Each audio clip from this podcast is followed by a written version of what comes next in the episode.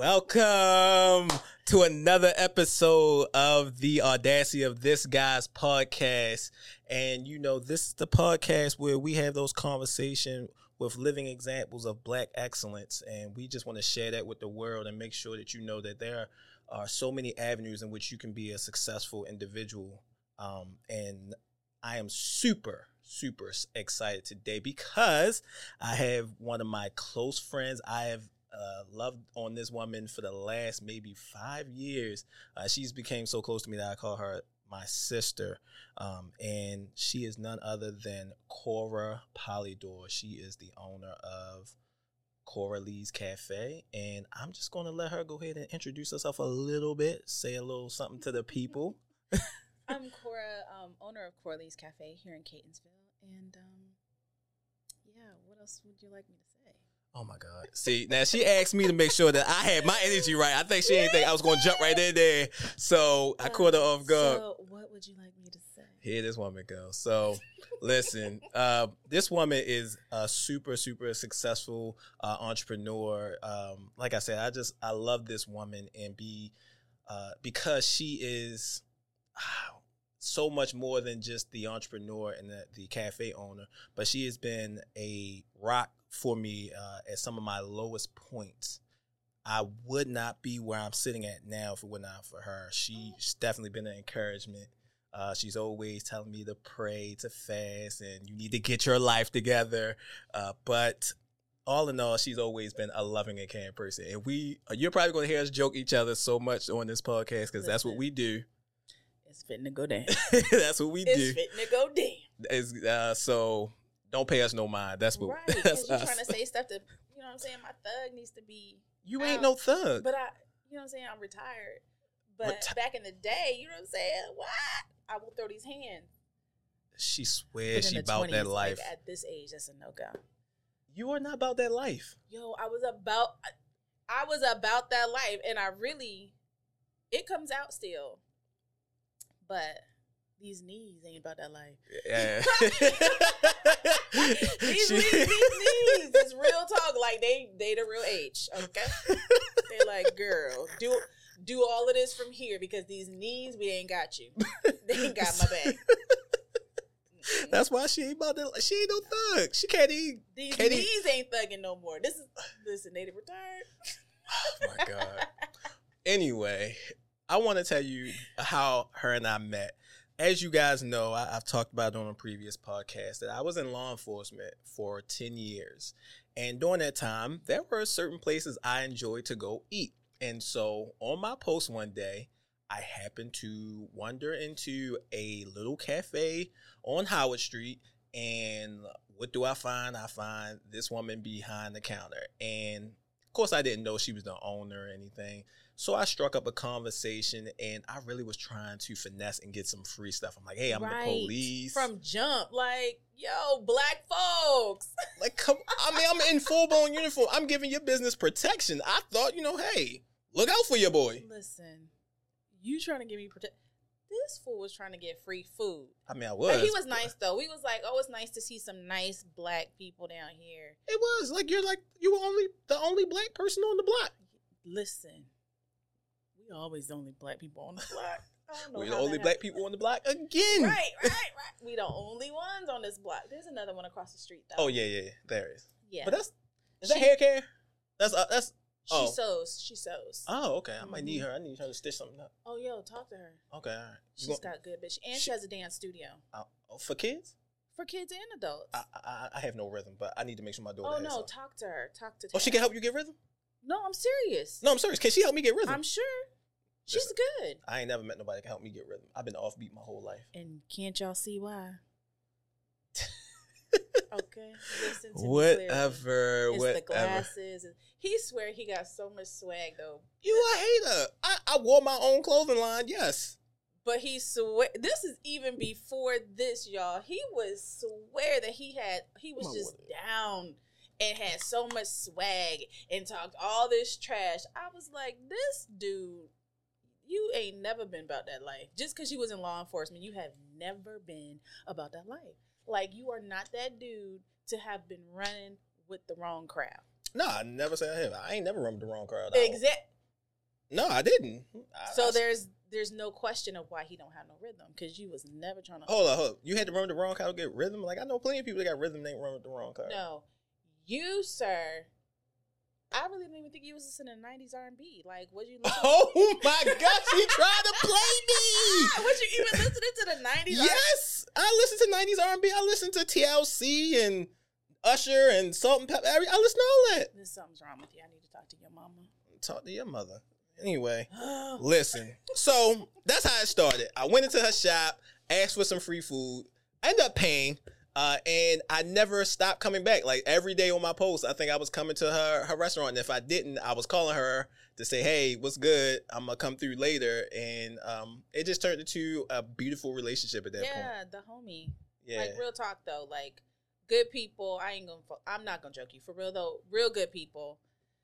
He swear he like hard, but he really not. He's really, he's a really good person, good family man, husband, all of that good stuff. Good son. I was like, oh, What? you what?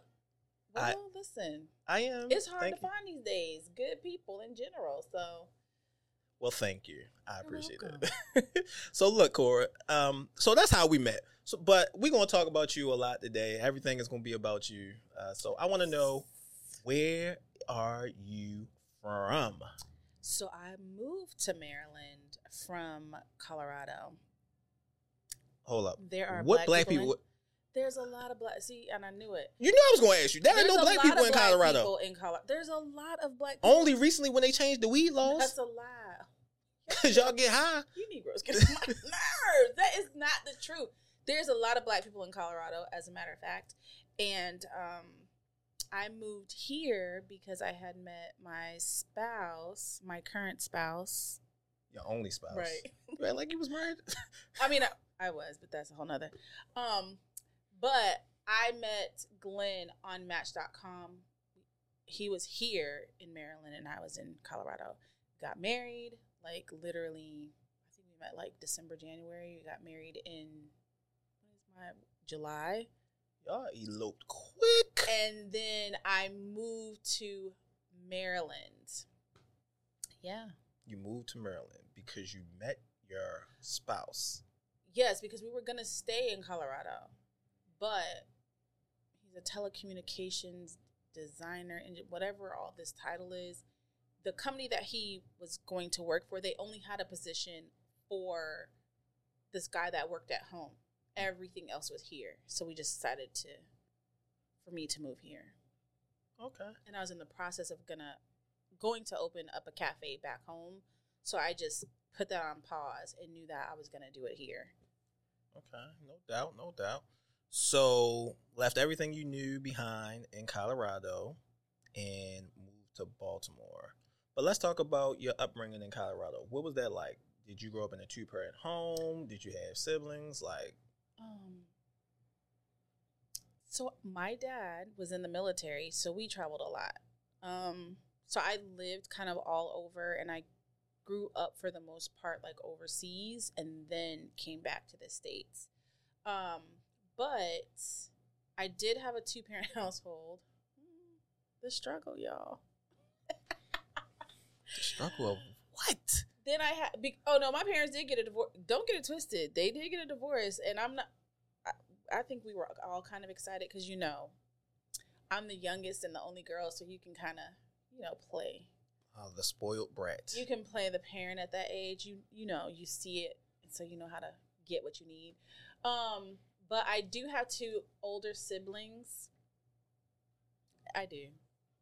I think I You think Should- you're the oldest? I think I am the oldest in real life, even though they're older than me. But I should have been the only child. Like, even at this age, I feel like I should have been the only child.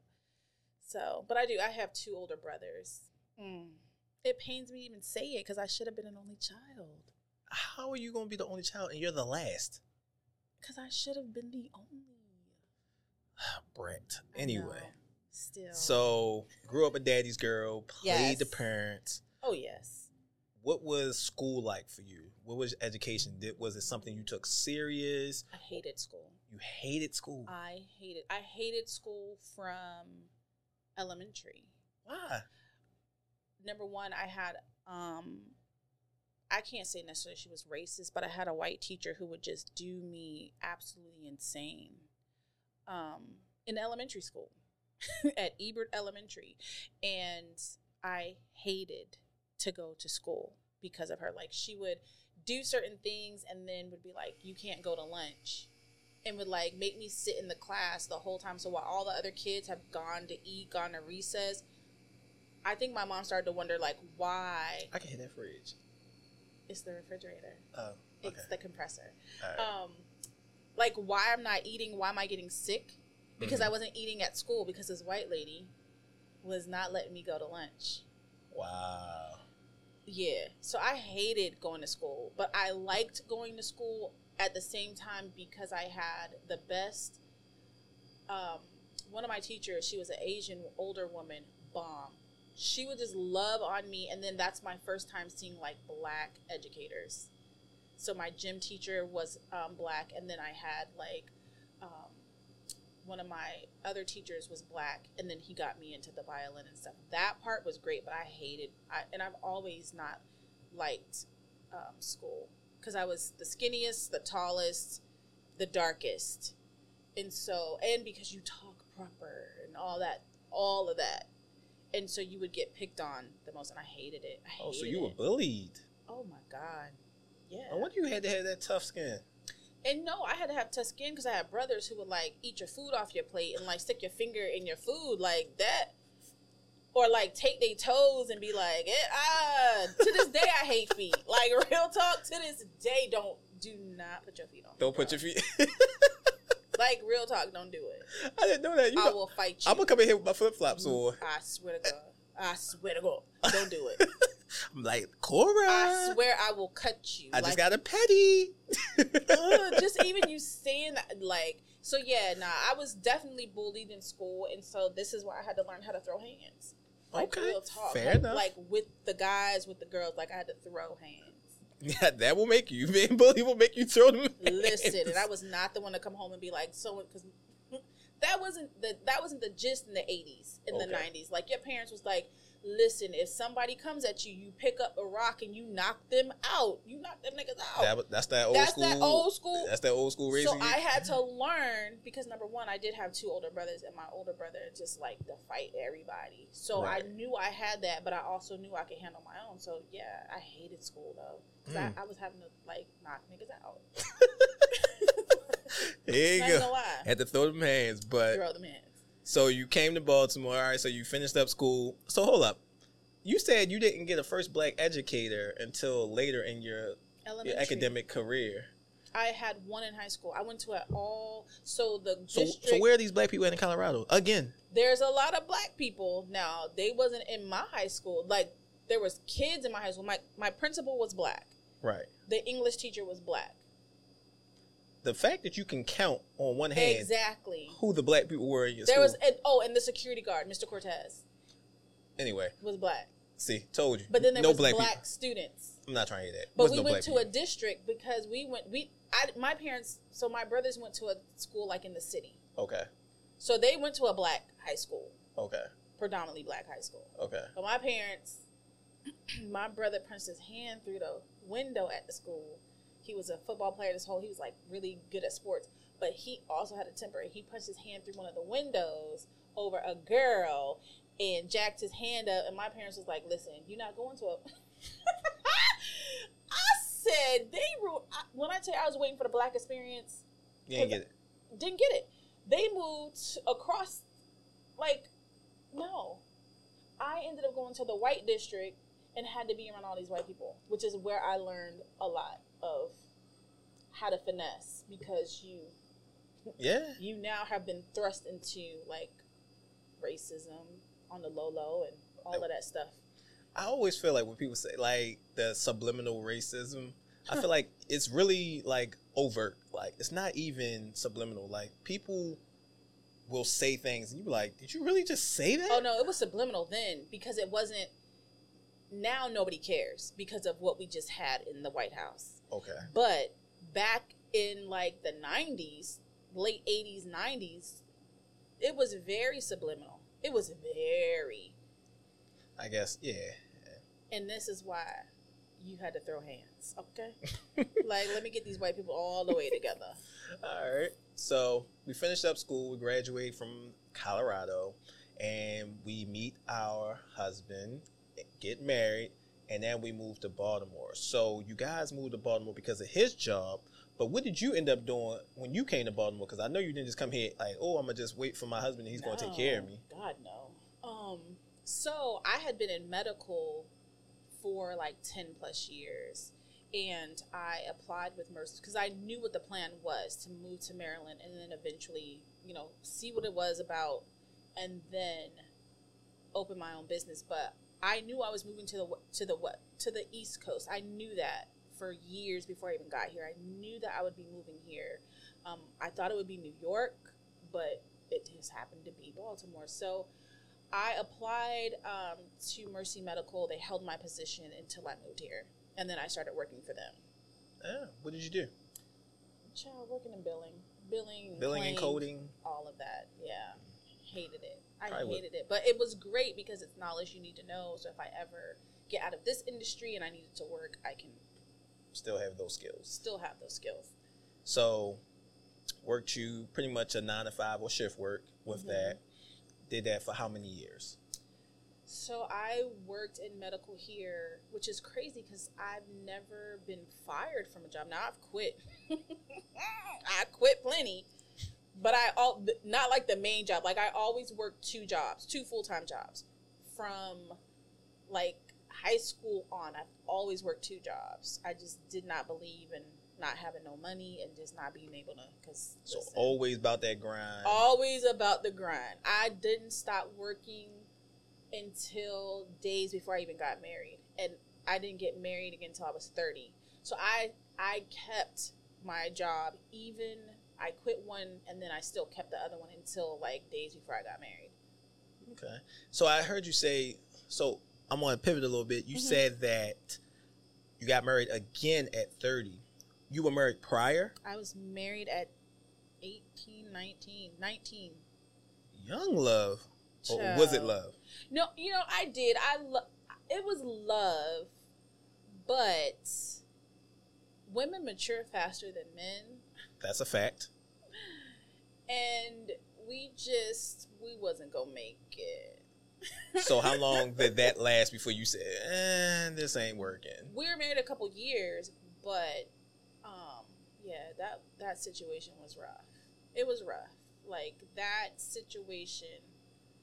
Listen, real talk. And a lot of people don't know. I probably shouldn't even say it, but y'all will know now.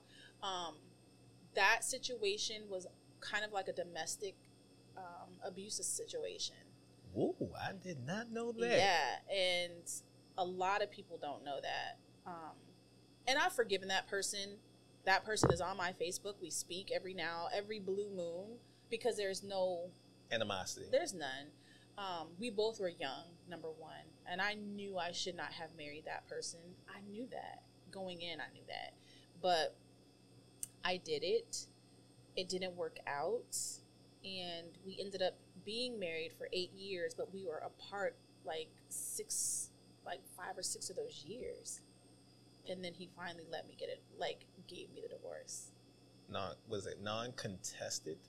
Like basically. basically, okay. Yeah. So, what I want to say is how I know domestic violence affects people differently. Uh, each person is affected differently. How did you find the will to leave? Because it's usually a cycle of violence. Like an event will happen, forgive them, and just going back and forth, back and forth. How did you w- get out of that? I just one day was like, I'm out. Like I got, he was in the military, and we lived in Florida, and I think like my last draw with that whole situation, I just, first of all, I'm not a person to stay with you just because. Right. Like, my father knew about it a little bit. Um, and my dad was in the military, and he knew because I needed to get advice on what to do Right.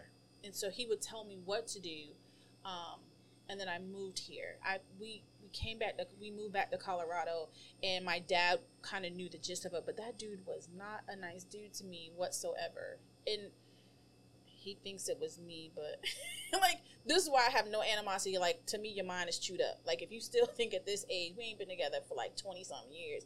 Like if you still think I did you dirty, that's cool, but you clearly don't know what domestic violence is. Like he was verbally abusive at times. He was very. It was just weird situation. And again, we were both young, but um, yeah, no, he, he did some pretty crazy stuff. I ended up um, like he took all of my stuff when we moved here. You know, military packs you up. Child took all my stuff, so I go to get the stuff, and he lived in Colorado Springs. So we drive up to get it, and we ended up getting into a fight, and he was choking me. So I had to bite his arms for him to let me go. Do you know this fool called the police? I go to jail. You caught a case. Caught a case. Wow. So they tried. They protected him because he was in the military in a military town. Child, I ended up having to like do um, what is that? Community service. No, Oh, you had to go to jail. I had to go to anger management, bruh. Facts. And and don't get me wrong, I probably needed anger management. I'm not even gonna deny this part. Like I'm just keeping it real with y'all. I probably needed. I'm not gonna say probably. I needed anger management, but work release. That's what it is. Woo! So listen, y'all. They had you on probation. Yo, real talk. I ended up having to. They like sent a bounty hunter or something. This dude had my car taken from in front of my house. He wasn't paying the note and didn't tell me. Wow. So he had the car taken from my house. And so I couldn't go to court or something. So they had like a bounty hunter come and find me. I go to to court. I call him and I threaten his life. Listen, She this, just did not learn. This is what oh no. He came immediately and picked me up and took me back to my car. This is why. This will explain why I hustle the way I hustle and why stuff has to be the way that it is because I refuse in life to be in that situation ever, ever again. Because you were dependent upon him. I was dependent upon him at one point in time. Mm-hmm. Ain't no way in all of the hell. that you'll do that again. Never. I, I Ne- guess when I tell you never, never. so. That life lesson taught you. Well, it, it, it helped you. It helped you become the hustler that you are. It has now. definitely helped me become who I am today, but it explains why I do not deal at at the slightest bit of foolery, deuces. I Yeah. just won't do it. That makes sense. Yeah, you know, life is short, and What? and that you cannot uh, live those type of lenses being abused uh, Oh my God, no. constantly. no, no, no, no. All right, so got through the drama. Yeah, All right, let's get back. Met Glenn, married him, yeah. moved to uh, Baltimore, worked at Mercy, and what happened after that? Because we're sitting in your cafe, Yeah. and I mean, it seems like this wasn't always your path, but you said that you had started baking and cooking uh, earlier in life. Yeah, so my parents bought me an easy bake oven. And and I this you is sold food off an easy bake oven. Yes, I did when I was to my family. So I knew at a very young age that I did not want to work for anyone, which is why I refused to stay in the first situation I was in. I refused because I was like, you never wanted to work for other people. You did not want to be so dependent on somebody to take care of you. Like, what happened? This is a person who I always had a job, always had my stuff together, credit right, that whole thing. So I started early Mm-hmm. in middle school, high school. I would sell baked goods to like my mom's church people, all that stuff. Word got out, and I that's how I'd like make side money before I was able to work. And um, I had just decided I wanted my own. I wanted my own because of my grandmother would tell us the stories about working for white people and having to take care of their kids. And I watched my grandmother open up her own um, places or sell dinners out of her home to make rent and make bills and take care of herself. And she was not with my grandfather. She hustled and did it on her own to the to the day she died. So that's your that's where you got the example from when you saw your grandmother uh, open up her own businesses and hustle the way she did, Oh my God. especially you know being solo. and was like, and don't let these niggas. she cap you in a minute. Oh, she was about that life too. But Coralie was about that life. Hold up. So you were named after. I'm named after my grandmother, and my dad. I'm named after both of my grandparents. both of but- the name Kora. No, so my my my name is Kora Markel, but my dad's mom's name was Margie, and he was like, I couldn't bring to name you Margie, so he named me Markel, and then they named me Kora Markel after my mom's mom. Child, both of my grandmothers were about that life. I never, and I never met my dad's mom because she passed. Okay.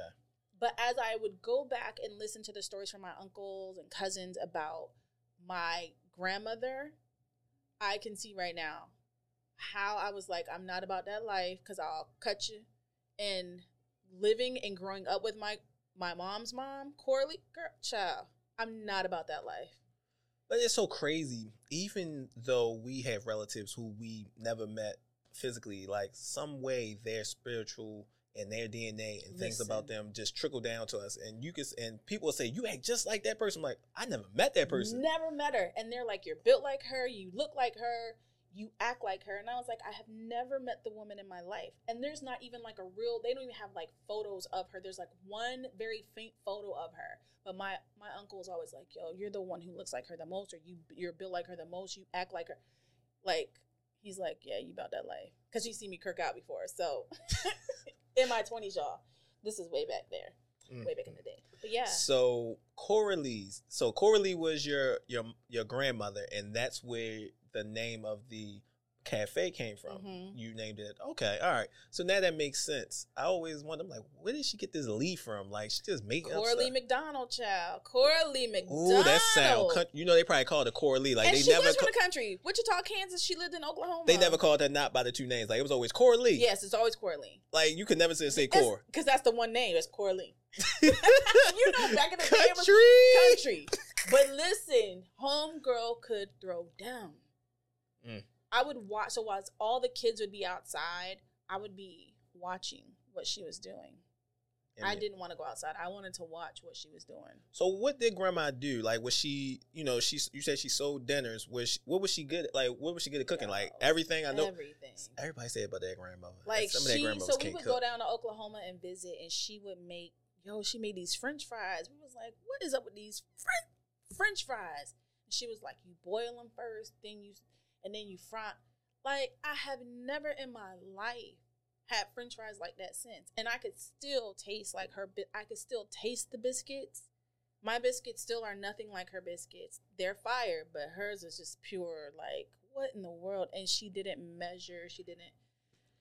See now we gotta run the joke. I like what she say. Uh, she didn't measure because I always tell her your grandma probably had that back on fat, didn't she? No, she, She I was mean, she, she wasn't a big lady. Listen, she probably She was tall, She had that back on fat. but no, Listen, y'all, if y'all don't know what I'm talking about, don't do the that. tricep muscle right I mean, behind probably your. like a little bit of the skin, but she wasn't like a fat lady at all. Listen, when a woman got that back on fat, I'm trying to tell you, she nice in the kitchen. She don't measure nothing. She just feel it by everything is by feel. She look and say, "Yep, that's about right," and that's gonna be good But right she there. was, you know how everybody claimed that, you know, oh, I got Indian. She was really mixed with Indian.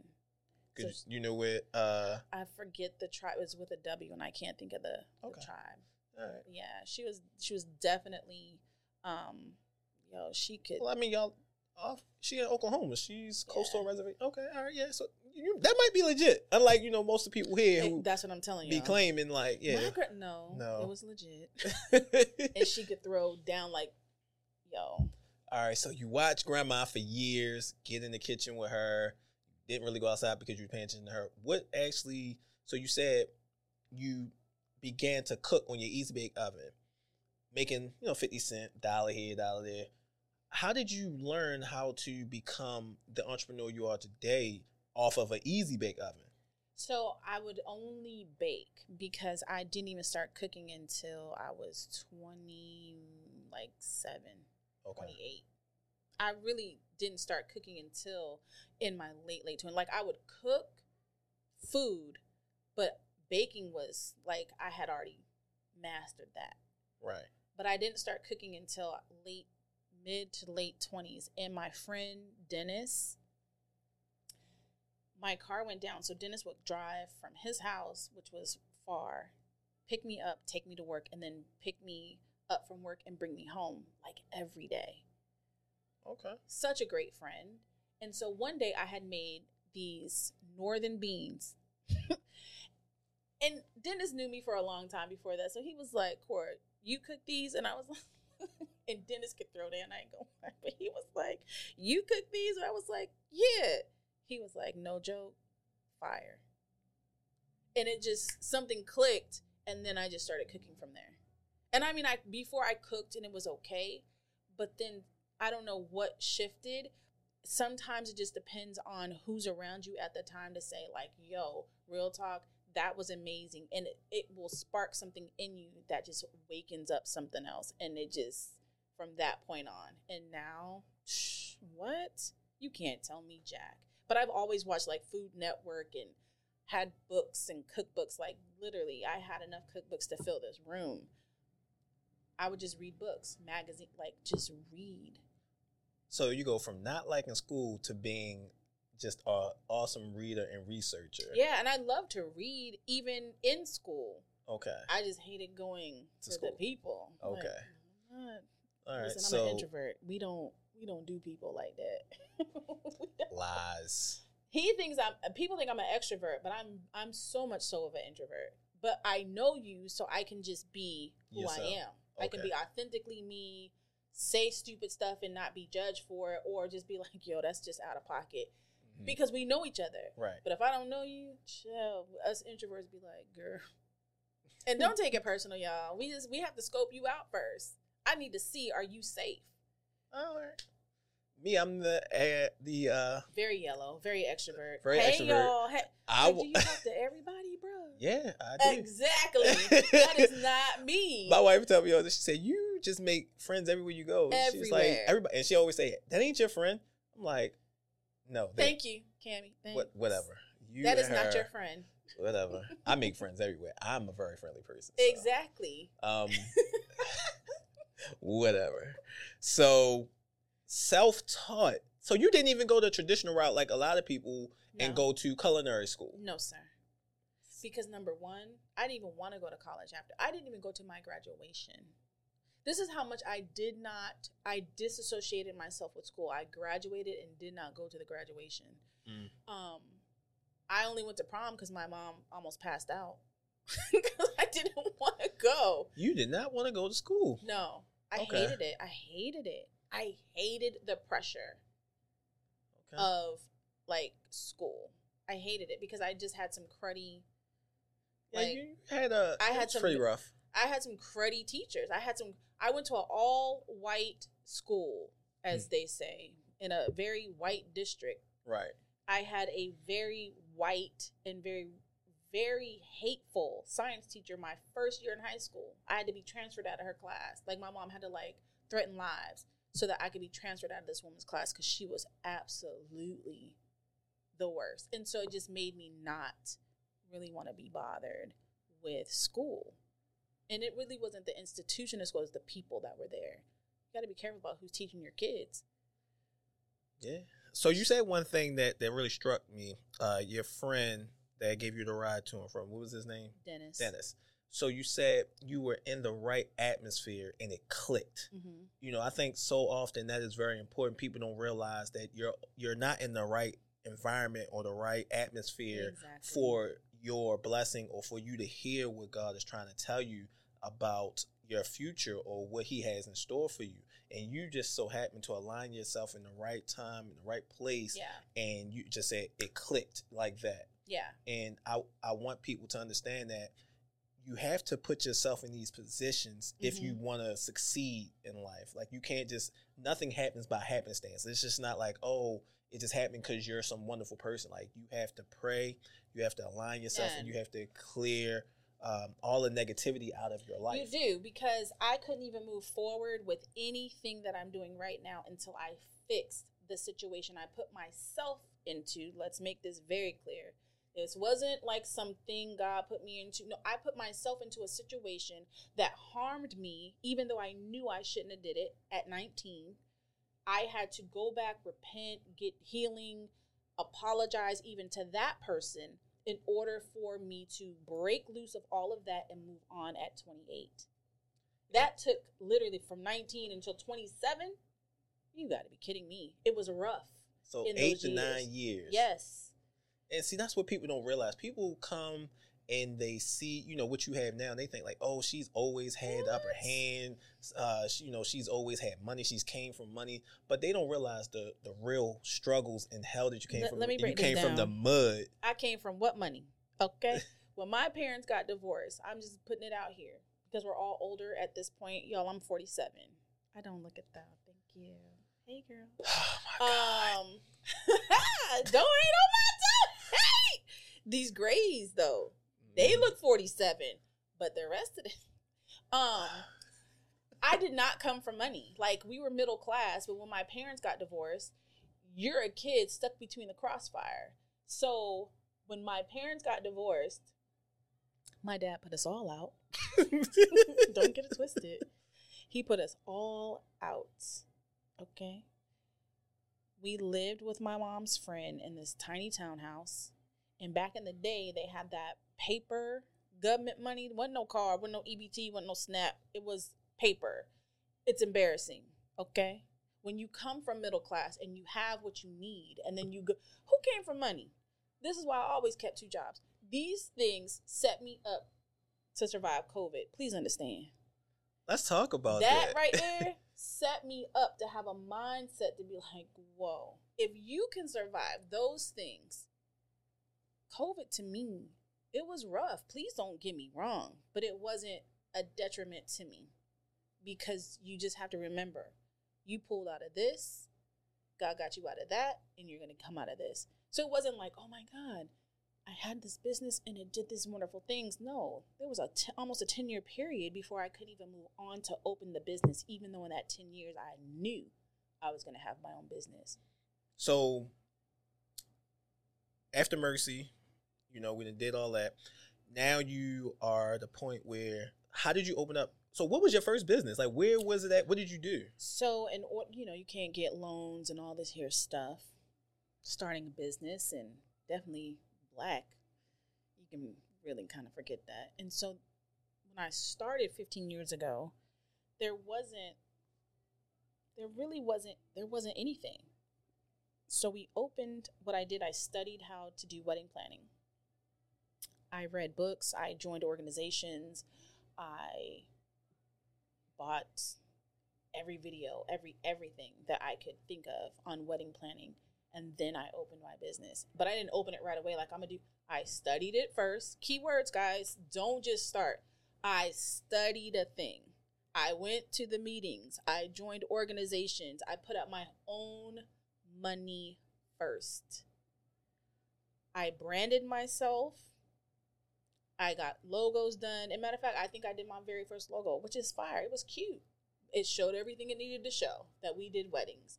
And um I started sending out postcards to the areas in the zip codes that I wanted my clients to come from. I didn't just send them to the people around me. They didn't even know I was doing it. I started to send them to zip codes with specific um, demographics and money. I was gonna say y'all know she talking about the, the demographics that got the money, right? and they could have been white or black. Yeah, she just wanted the, the, the upper middle class, the people who was Exactly. gonna spend the Because money. Exactly, because you don't want to waste all your efforts, do all of this, and not get paid. and not get paid. So I started, and then I was like, this isn't working. Like some weeks went by, and all of a sudden, I started getting these calls. Like, we got your postcard in the mail. I would like to schedule your services. So I, I started bringing them to my home.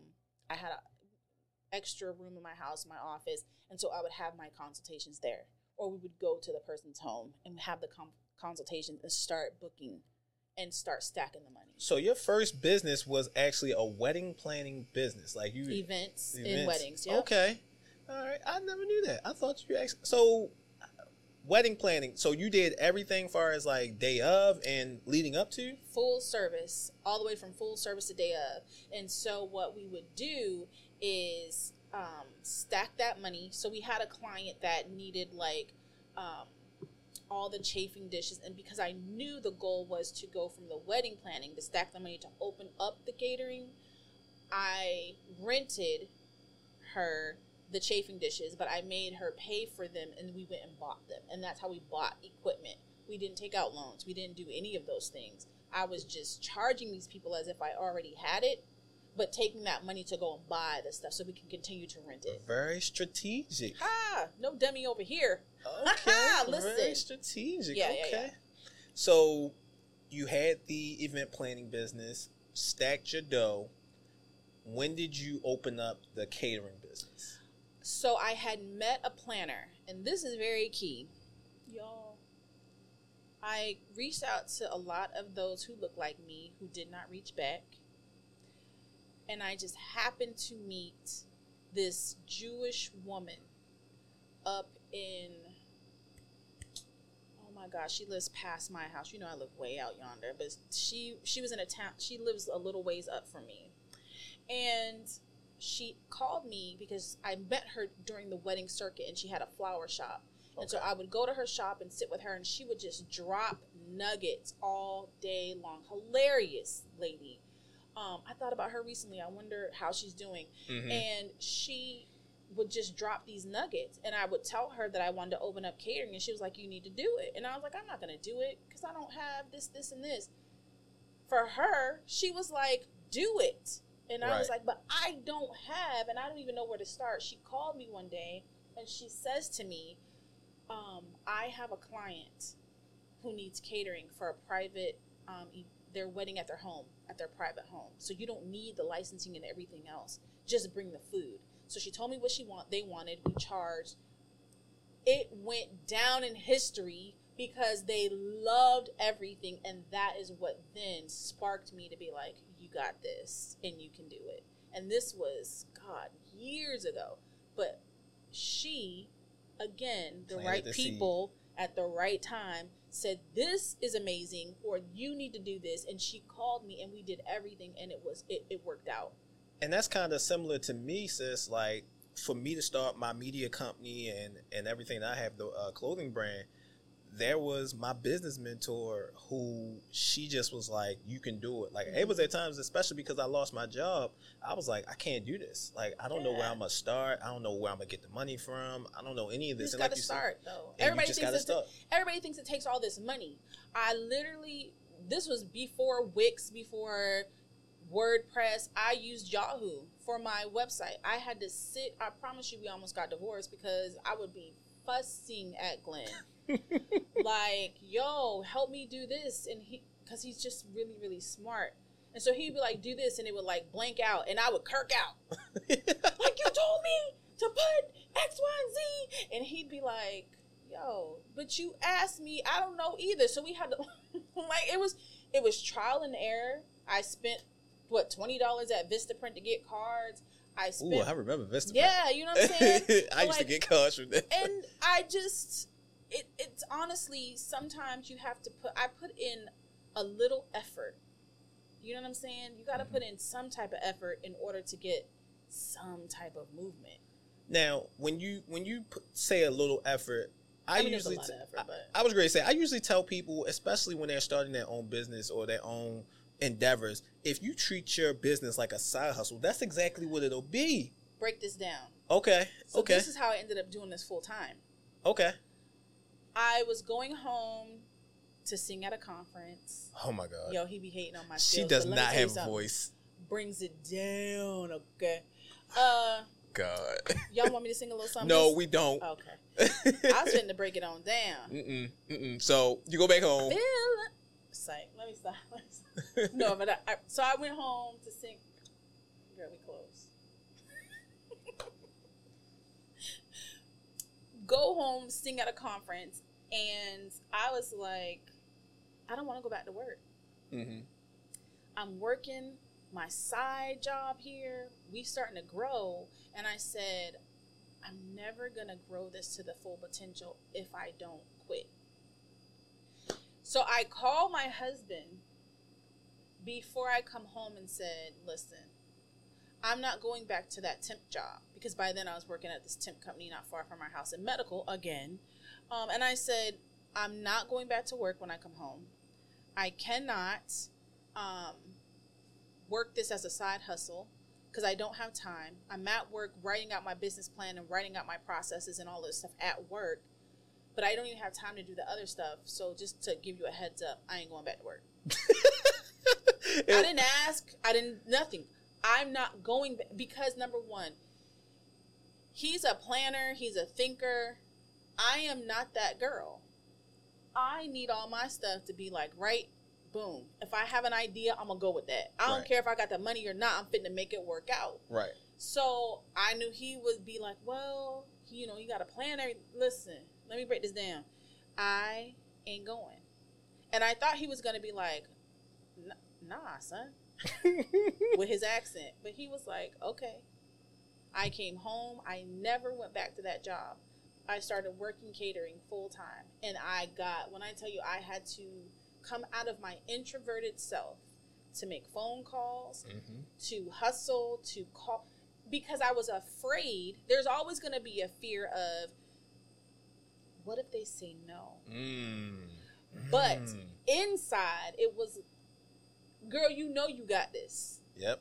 But what if they say yes? We're always more afraid to succeed because once you start to succeed, you have to do better. Yep. And if you're not ready to do better, it's going to fall apart. because people look forward to the the new you, the new thing. Like you said, all right, I'm a caterer. That's what you put out into the atmosphere. I'm a caterer. I'm a caterer. I cook. I do this. I do that. I do event planning. Mm-hmm. And when you say, um, you know what, I'm scared I'm gonna fail, and you say I'm not really doing that. You know, I'm actually still working this temp job. People like, well, what happened? Like I was looking for that. So people look for you. Like some want you to fail, but there's a lot of people There's, that want you to there's succeed. so many more people who want you to succeed Yeah. than fail. The, the, the fact, the reason why the people who don't want you to succeed are louder is because that's what you condition yourself mm, speak to on it. believe. We don't condition ourselves enough to say, yo, I'm going to do this thing and I'm going to make it.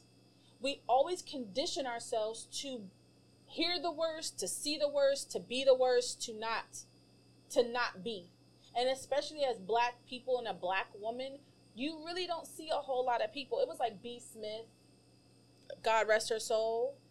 But it was like B. Smith you saw who was doing it like, yo, I could do exactly that. There wasn't a great representation on um, Food Network. None of those things were out when I was coming up. It was always somebody white. So it wasn't something in my head like, I can do this. The only reason why I knew I could do it is because my grandmother told me I could. hmm If your granny tell you you could do it, And you can do anything. then you could do anything. do when anything. I made noodles, so my grandmother, when she got sick and stuff, she would be like, "Can you make me um, like a grilled cheese or noodles?" And so I would make them, and she made me feel like the noodles were like the cure all for everything for her because she would be like, "You make the best ramen noodles, y'all." you cracking open a pack. But I would hook them up. You know what I'm saying? hook them up. And she was like, it just made her feel better. When you have people to plant those seeds in you, I am at awe of what I've become out of the mess that was made. I made for myself. Let's just keep it real. Not everything is the devil. That's a whole nother conversation. But I made those choices and decisions because I would love for her to see this. Because you planted and Dennis planted, even though he probably didn't even think anything of it at the time. Ain't think nothing about Because we, he and I, with Josh, just like this. Mhm. I mean, like, yo, I was big head, I was skinny, I was this, that to him. I was taunted. He had a snake, so he would tease me with the snake, make me watch him eat the mice and all. that. Like, but those that simple conversation the day he sat down to eat those beans and that and that bread took me to a whole nother level. So it's important to have the right people saying the right thing, but at the same time, when I made the declaration, I didn't ask no permission. I know people are like she didn't ask her husband. I didn't because I would have never did it. Right. I just had to make the decision to not go back to work and do it full time and come out of the shell and become the extrovert introvert that I am today. All right. Yeah. So, all right. So we started with event planning. That's our Mhm. first business. Then we pivot to catering. That's our Mhm. second business. when did you actually get a storefront and actually started having a bakery? So we had rented spaces from this lady way up yonder, like Montgomery County. I was paying this lady a thousand dollars a month for ten hours. To use a kitchen? This is how hungry I was because the black person I went to, not only did he steal my money, okay, he stole the money, but then wanted to take my portfolio and was like, I want to use your, po- but these are my photos. This is my food. and was upset because I would not allow him to do that. And then I was all kinds of everything but a child of God, and he took my money. I go to this white lady. She has a kitchen, and we use her kitchen for ten hours a month, traveling literally an hour and a half back and forth. So So if it, Montgomery County kind of far. it's real far. It's in the cut, cut. Like, Yeah. this kitchen was in the cut, and so we're doing this for almost a year. We get licensed out of this kitchen. All of these things happen out of this kitchen. Child, we was late, the, the, and people think, oh no, no, no, we had some struggles. I'm late to getting my catering stuff sometimes because we're traveling so far. We hit traffic. It was just a lot. I then come, I start working out of another kitchen. I won't even say where because people will know where it is. I'm gonna leave that alone. All right. So we started working out of that kitchen, and we were there for about a year. And because I was fed up, I can't come in here when I want to. Y'all overcharging me. Y'all dirty to us. Y'all throwing my food out and stuff like that that we leave in the refrigerator. You know we coming back in a day or two, but you throw my stuff out. That was it for me. I I I went on a search for my own space. Called this guy. He was like, I'm not interested in making this into a kitchen. But I said, God, I, I want my own space. He just told me he wasn't gonna do this. I left it alone. Like a week or two later, I get a phone call from this dude who owns this space and says, Hey, because at this point, y'all, I don't went to the Lord. I want my own space. right. I want my own space. I can't take this no more. Now, if you told me to go and open these businesses and told me at this young age that I would have my own, I want my own. This boy calls me back two weeks later. He says, How much can you afford? I tell him how much I could afford at the time. He says, Okay, I'm a contractor. I'll build it out. It's my building. Mm. Built it from the bottom up on Dogwood. Wow. Yes, sir. And we was there for like two or three years. We were there for quite a bit. And then I was like, okay, we've run our gamut here and we um, went to another location. So was that bakery? Was that the first Kora Lee's or no? That was. That was the first Kora Lee's. Okay. All right. So we were under another name and then we rebranded.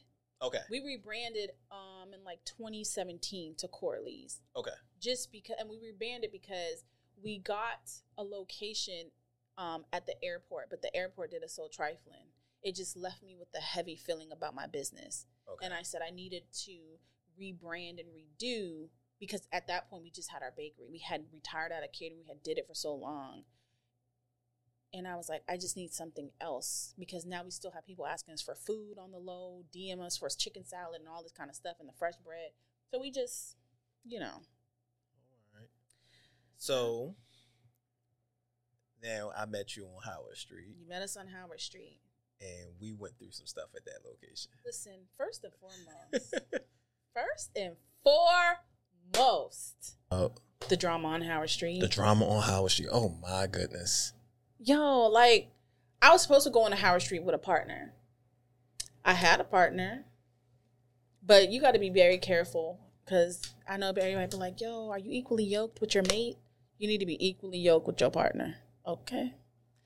Um, this person kirked out, flaked out, and I was like, even after, even after that, I still wanted to work with this young lady because I saw something good in her, but she just didn't have the people around her to see nothing good in her, and it makes it hard. So we ended up having drama. I ended up moving to the space by myself. It was, you know, stuff I could afford to do even without a partner. So I was like, I'm out. Um, and listen, I didn't know that they was doing all the extra they was doing on Howard Street. Them Russians kept that on the low low. You hear me? On the low.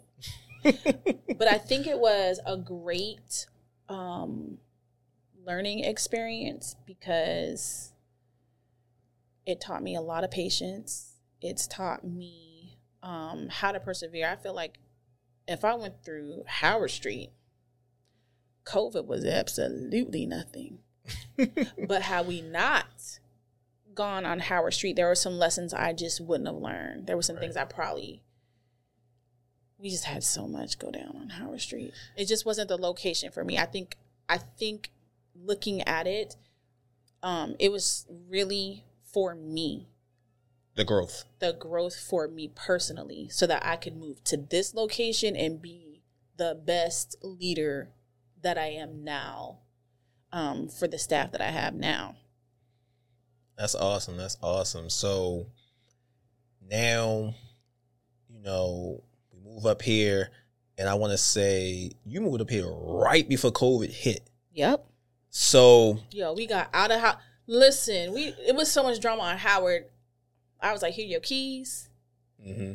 I literally, because I was gonna close altogether. I had had enough. Like you were about, you like, I'm done with the business. Like done. Yeah. Like I've been doing this a long time. My husband has already offered be a stay at home wife. Like we ain't got no kids, y'all. Be at be a stay. What am I gonna do at home with no kids?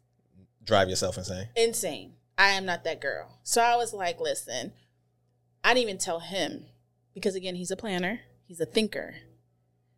But when you're a visionary, sometimes you just have to make moves without everybody knowing. Make them in silence. I mean, in silence. The staff didn't know. I just told them to get boxes. They thought I was closing because they didn't know they wasn't really going to be staying at this location either. Everybody was going to be gone. Everybody, clean, clean slate. Clean slate, because your people can hold you back, your staff can hold you back, and a visionary has to move because when there is a vision given to you about your business it's nobody else's business what you gonna do with the business. It isn't. I didn't even tell glenn i was moving. I closed i found a location I like I, I looked at a location on friday that monday i came to look at this location by 11.30 i had the keys. Mm. by 11.30 that man said you could have the keys I said, no problem. I called Glenn and said, listen, I need this much money to move into this building. He was agitated, but he knew who he married. And so he wrote the check. Say no more. Say no more. Say no more. So listen, we have talked a lot. Yeah, I remember. I remember. And see, the thing is, I was. Th- this is where I come in the picture at uh, later in you know her journey. Uh, you know, from the Howard Street to here, and it is amazing because I've watched this woman, uh, sometimes without staff, run a full fledged cafe, and hmm. I mean, grinding. Uh, and when COVID hit, I would call her just to check in and mess with her, and she she would tell me that hey, look, I'm solo. I'm just doing what I need to do, trying to keep, you know, the bills paid. And she was rocking. I mean, even through COVID, when they when Baltimore County was like, hey, this is the parameters for how you open up your business, you pivoted and you move with it. And like you said, because you are a visionary, it, it, wasn't difficult for you to figure out how to make these things happen. And you started from the mud, like you came the from the grimy, ground. grimy yeah. mud. And and everything has led you to where you are today. Like the the amount of success that you've had in your life is just a, an attribute to the people around you, like your grandmother who sparked that interest, uh, to your friend who told you that your beans were good, and I can't imagine they were because yo, they were even good to like. I honestly have them. They were. She says so, everything is fire, no, but it's not. I really am fire. this is the confidence that I've built in myself, and I promise you, even during COVID, I just made some declarations that I'm not going to downplay what I do. I used to downplay everything. Excuse me. I know because I used to be like, "Oh, it's okay. Oh no, no, no, no, no." I can run with the best of these fools. At Oh, you can. Point. You can. Uh, uh, I- you know, so that's a new thing. That's new for me. I'm, I'm I'm happy to see. It's like, look, I used to joke her because she would come into the shop. You know, she wouldn't be all dolled up. She wouldn't have her nails done. Because I had to get in get the grinding. Like she, but now you come in. I'm like, I came in. I said, "Oh, you got your nails done?" She's like, "Yeah, boy." I was like, "Oh, look how we have changed." Look how we have changed. because there's a shift that has to happen though. Like you have to get to a point where you're okay being okay and it's okay to be good. yeah. It's okay, Kora, to be good. Everybody didn't make it through COVID. And let's be clear. By the skin, we made it. Like that thin piece of skin. We made it. But we made it. And it's not a bragging thing. I, I know exactly who did that for me. I know exactly who did it. And so there's no way that I'm about to sit back here and be like, oh, you know, I'm just barely getting. No, we making it. Not only are we gonna we we survived COVID, but now it's time for us to thrive while we're still in COVID. So listen, everybody keeps thinking, and I hear people say it. all, Oh, you, you have a husband. What does that have to do with anything for me owning a business? Do you know how many sacrifices I've had to make because I own a business? I I I was there. You, You would go without how- paying yourself. Make sure your staff is paid, bills is paid, and you're like, I ain't get paid. It's okay. It's okay. And that that, that was your mo. It's okay. the whole time. So I, I've seen it. people think oh you you run a bit this is why it has to be done a certain way. It needs to look a certain way. It has to be a certain it has to be because i understand that it needs to be excellent. I'm given a vision. I've come through a whole hell of a lot to continue the vision. Some people ain't happy that i've continued the vision and we're open on sunday listen we had to do whatever we had to do to survive covid period. And I'm not going to give up on the vision that I was given. This is just a part of my life. Why would I downplay this part of my life if I I begged God for this? Mm. I am literally living my actual dream. Right. No matter how hard it is, I ask for it. You asked for You it. think I'm about to be ungrateful because I asked for my dream and He gave it to me? Mm-hmm. And that's and that's another thing. Like people don't get it. Like people, everybody, I want to be a boss. I want to own this. I want to own that. But when God say, "Here you go," Nobody, listen to me clearly. I said, God, so listen, this is just me. I will have a conversation with God, and God will say, okay, here. I said, I want to be in the airport. I want to do that. We had vision boards. I put I I put a plane up there. I had no idea in what capacity I wanted. I want to be in the airport. I don't see me in the airport. I don't see other people like me. I don't see. I want to do it. It comes to fruition. God said, Are you sure? This is what I want. And sometimes He'll say, Here. Because this may not be what I want for you, but I want you to see. so s- he, he got to give you what you think you want, so that you. I want So- this. This ain't what I God I said I want to do. He said, No, you wanted this. mm-hmm. But that's not what I have. But that's not what I had for you. And I was like, Oh, you can keep this. you can have that, you can keep this. And everyone's like, "Oh, you were in there. airport." Yeah, we were, and it was an amazing thing. But that's not what I got into this for. When you start business, you think, "I'm gonna do this. I want to do this," and then when you actually get into it, you realize this isn't what's important. This is in order for me to maintain. Everybody wants to be a superstar nowadays. Nobody just wants to be good on their block. Ain't nothing wrong with being on your block. That's still There's nothing still wrong with being great on your block because the neighborhood loves what you do. Everybody wants to be a superstar because of the gram. And everybody wants to be these million dollar shakers and move. Ask the people who actually have a million dollars from this at this point. What happened? What did it take? Where did you come from? What kind of grind? They ain't got their family. Them kids barely see them. They don't even get to feed the dog. And yet, they're unhappy because they were striving for these lavish instead of just being good on your block. And there's nothing wrong with that. I feel like that's where true success is and value is is when you can look at what you've done and actually see the work that was put in and you can appreciate it. like you have the time to appreciate it. I mean, although you have a business, you still have a life outside of it. The business doesn't run you. Yeah, and it used to. I remember. It used to. Like the business used to literally run my entire life. And I had to take a break because it got to a point where my health was affected. I my my everything was affected. Everything was affected. And then you really have to sit back and say, listen, am I going to die from running this business or or am I going to sit back and reevaluate what's really really important? Yes, I want a business. I don't want to die because of the business. I don't want to put myself last because of the business. And I'm grateful for COVID because it has shown me mm. listen. It's shown all of us. Go ahead. Slow down. Mm-hmm.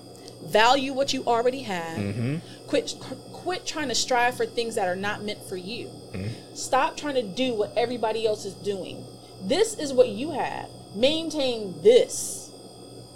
And I have maintained this and been quite okay. You can come in here, put your nose up if you want to. This is small. It is small, but it's enough for me. I'm making X, Y, and Z, but I'm making my bills. I'm making my, first of all, I'm making my rent, my payroll, and we good. And we can stack some to the side. I'm not worried about all this here extra. I'm trying to build a legacy, and sometimes building legacy don't come as quick as everybody lying about on the gram. It take time. Y'all better quit watching these people on the gram talking about how fly they are and what they got, and we doing. Yes, and at the end of the day, if you don't plan properly, you're gonna lose all of it. I don't want to be this super grand. If if that stuff happens, that is great. That's just the extra. But the fact that I have my own spot and next will be my own building. Like real talk, there's steps. I'm not single. I still have somebody else to consider. So I need to make sure that all of those things flow. I, I just can't when we first got married, yeah, of course I was like, yo, I'm just gonna do X, Y, and Z. You know what to say to somebody who's a thinker, so a mm-hmm. visionary is not stunted. But at the end of the day, Thursday through Sunday works fine for me. Mm-hmm. I can rest Monday through Wednesday. Mm-hmm. So, not kill myself trying to. I've listen. People think, oh, you've had this wonderful. No, I haven't had a wonderful life. It's been good. Like no it's complaint. not as bad as everybody else.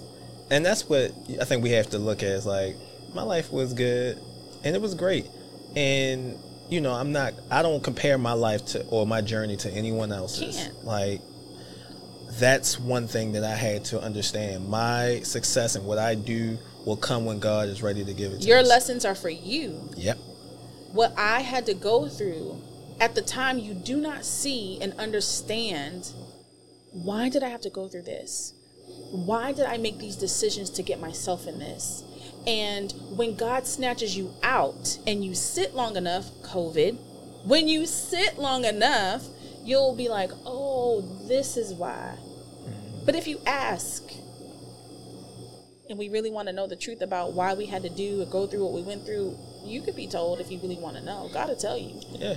And it's up to you to figure out what do I move past? How do I move forward. That's awesome. So I want to wrap it up with just your experience in life, your experience as a, a entrepreneur, as a wife. What would you say to that young person who feels that self doubt that we talked about? Because you talked about aligning yourself in the right spirit, in the right atmosphere, not taking no for an answer, just going forward with your your vision and just executing it at the highest level. And then you just talk about just grinding it out, like because there's going to be ups and downs, and and that's what I took from our conversation. But what would you say to that young person who's really just at that place where they're just starting, trying to figure things out, and not necessarily in the entrepreneur's realm, but you know they, they're really getting started in life and their career, and they and you don't want them to go through some of the similar similar uh, avenues that you went down, how would you help them out?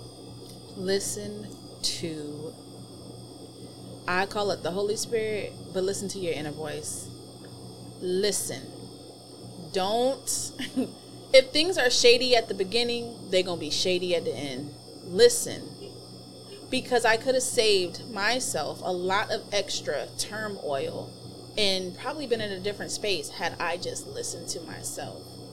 You are the only common sense that you have. You can't listen to somebody else's common sense about your life. You got to listen to your own. Not only that, don't talk about the vision that you have for your life with everybody.